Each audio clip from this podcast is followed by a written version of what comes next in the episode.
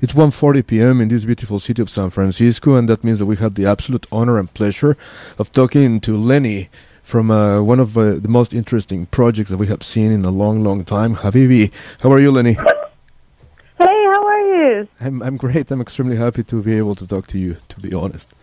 Oh, I'm so happy to be here. Cool. I mean, in New York.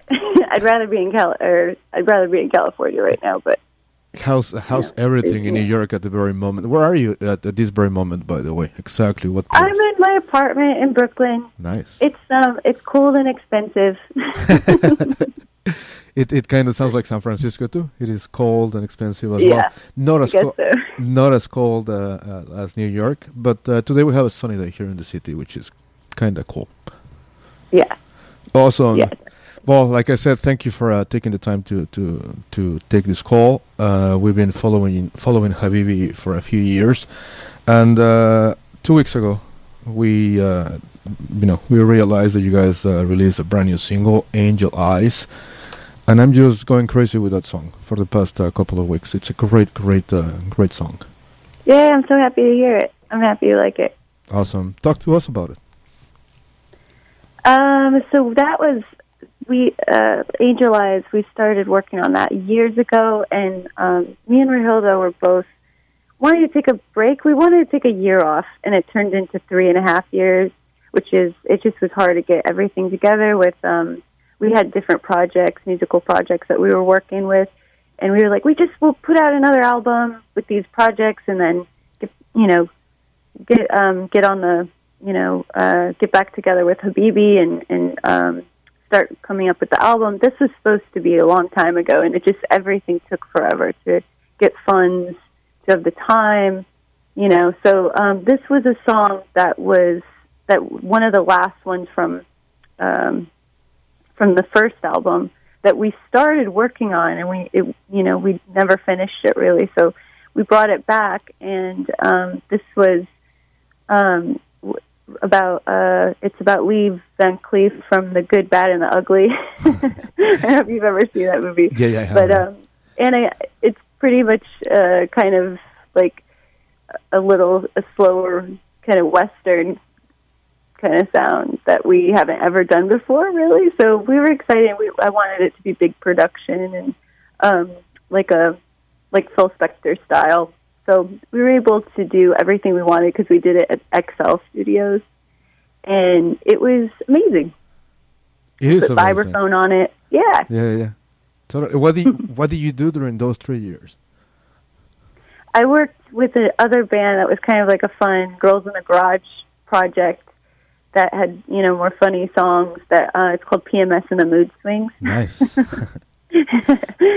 an album out with Burger, and then also Rahil did Roya, another um, project with actually our producer of both this album and the last album, Jay Heiselman. They have another band called Roya, and um, and it's more politically based. I would say. I don't know. I, I don't. I won't speak for Roya, but yeah, we were. They're a great band too. But it, but we we just wanted to you know some space to we you know in this living in New York I feel like it's too it's really hard to have two different projects going on. And I don't know how our drummer Lila has like four different bands. I don't know how I'd lose my mind. But it's you know um I think we were trying to multitask and we just couldn't do it. We wanted to work on other things for a bit. But it also gave us some perspective when we came back. And I think we both came back more like we learned more about songwriting. Totally, and also uh, you released uh, "Come My Habibi" in uh, in November, uh, just a few months ago. Oh, right, right, yeah. Great song as well. Does that mean that uh, there's a new EP or a new album coming out soon? Yes, yeah. we have a new album coming out February fourteenth. Oh, excellent!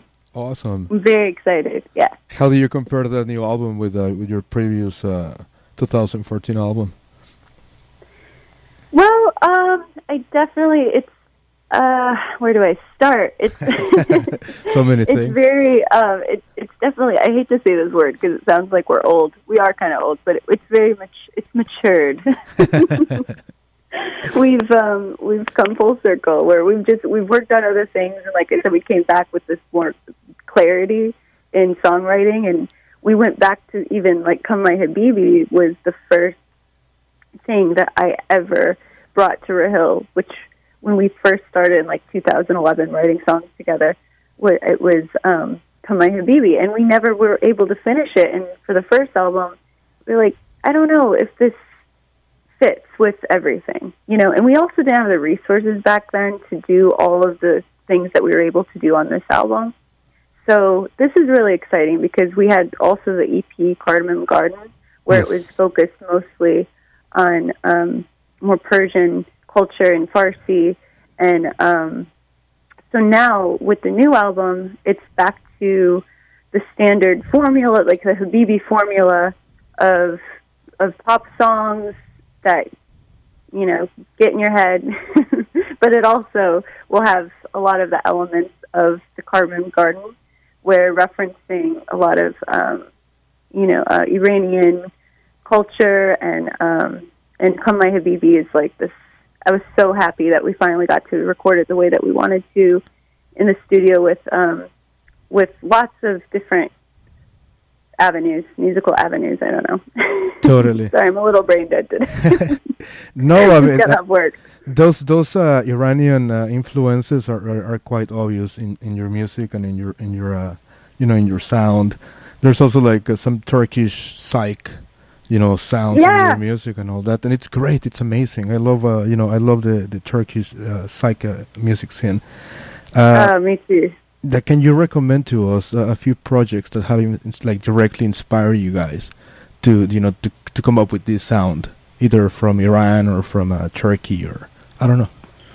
Yeah, the um I know uh for me Erkin Koray was a huge when I first met Rahil I'd just been to Turkey for a while and I I loved it so much but Cem Karaca, a lot of his old stuff and then um when right, yeah, right around the time I met her, I think I had just discovered Kourosh Yaghmaei, and I was really into Turkish stuff, but I realized that it traveled, you know, pre-revolution into uh, Iran was doing the same stuff, you know. So Kourosh was um, this amazing songwriter in Iran, and after you know the revolution, he was he was banned. He couldn't be a musician anymore. But I think when I met Rahil, she had kind of her parents would play his records, and we bonded over this. Um, and we definitely, I mean, he's one of our heroes. We cover one of the songs.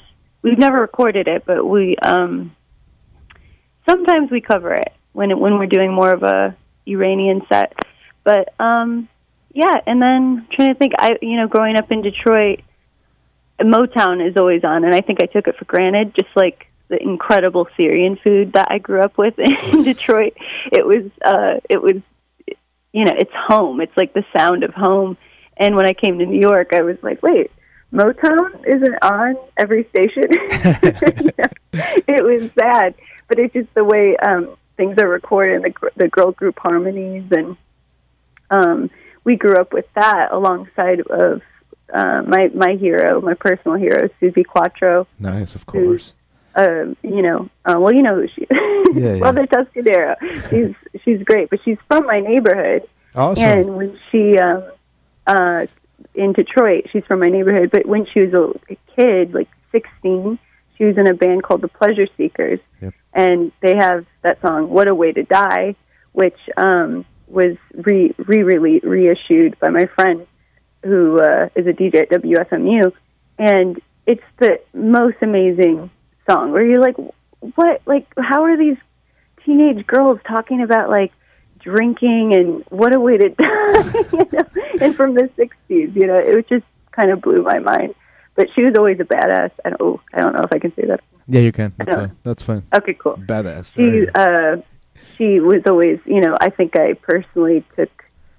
Uh, I, I loved that she would play her her instrument. She wrote her songs she sang and she wore really great jumpsuits, which I personally will always take with me. Great, that's awesome. No, I agree with you. Definitely sounds uh, super super cool. Hey, and how do you guys create? Like how uh, like is there a, a specific moment uh, during the day or the night when you sit down and write a song? You know, um, I feel like I'm having a writer's block right now, which really stinks. I I, uh, I need to get back. I don't know what to do to create, but I feel like what one thing that's good is um, when Rahil and I, we, you know, when we get stuck on something, it's usually an idea comes from one of us, and we bring it to the other one, and we're like, you know, this is my the concept for this, or you know, um, she has a melody, and then I think of what to do structurally with the music on guitar. So that's usually how we come up. That's like the basic, uh, the, formula for what we do for for songwriting. But it can always change. Like sometimes you bring um, something really scrappy to the practice space, and you're like, I don't know what to do with this, and somebody will have a brilliant idea in the practice space, you know, course, or yeah. you know something like that, or right two hours before you record it. Yeah, yeah. you know, change the whole song. So it comes. I think. I think on um, tour it's great because it, a lot of times it's in sound check we can just fool around with a song. One of those songs is on the album called "Dragging Me Down." It was just a song that we would fool around with at sound check in Europe, and we were like, "Oh, this is this could be a song." Of course. yeah. Awesome. And I see that you guys are getting ready for the tour. You guys are are about to start uh, touring again. Yeah, I can't wait. I was so excited to have a couple months off, like December and January, and I've I'm so bored. I'm I'm ready to get back on the road. How do you get ready for for a tour? What's that? How how do you get ready for a tour? Like mentally, physically, what? what Um, like oh, how, how, I was like shopping, yeah. Oh, really? shopping, getting my eyelashes done, Oh, really? That's interesting. haircut. Um, well, we practice a lot. We're doing. Uh, this is kind of nerve wracking because we are doing the album's coming out, and then we're going directly to see you guys in California in a, Yes. wet, a full West Coast tour. Yes. and there's some songs that we haven't we've we've put a lot of them into our repertoire like for the last year but there's some songs that we're just introducing and we're going to be playing them for the first time and it's it's i you know you just you hope people like it. Of course we will. and you hope people will have fun. So yeah it'll it's going to be fun. It's we've had we've had such a blast um touring in the last year. We've really like I think we got finally we got a flow with it, you know, and you just get you get used to it, and it's like that Willie Nelson song on the road again, where you're of like, course. I'm so lucky to be with my best friend writing music on the road. Yes, of course. And uh, Yeah. you guys are playing Bottom of the Hill in San Francisco, February the 29th. That's the best Right. news ever. We were so happy when we, when we found out about it. oh, great! Yeah, we're so excited. We haven't played San Francisco proper in oh man, I don't even know, like six years or something. I, I think maybe even longer. But we played Oakland Oakland last year. Okay. But um, but yeah, this will be exciting. It will be definitely exciting, and we will be there uh, first row to check you guys out uh, once again. It'll be an absolute pleasure. Uh, Lenny, one of my uh, KXSF DJ uh, fellow DJs, she just tex- she just texted me. Her name is Sandy, Uh-huh. and she says that you're a badass. Thank you. Are you sure you- we can say that on here? Yeah, we can say badass. It's fine. I'm kidding. awesome. Well, Thank you. Lenny, thank you so much uh, for taking the time to do the interview. And like I said, we will be at the bottom of the hill in uh, February the 29th to check you guys out once again. I will see you there. And yeah, it'd I'm be- so. It'd be awesome if you guys can come to the station and hang out with us, or you know. Yeah, be we'll see what we can do. awesome.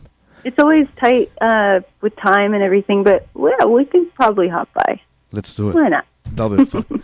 Thank you, Lenny. Thank you so much. I hope you have a great uh, evening Pleasure's all in, mine. in Thank Brooklyn, and we'll talk soon. I'm gonna play uh, to celebrate this interview. I'm gonna play Angel Eyes, yet once again for me for the past week. Like I said, I played it like maybe 20 times, so I'm gonna do it again. Thank you, Lenny. All right.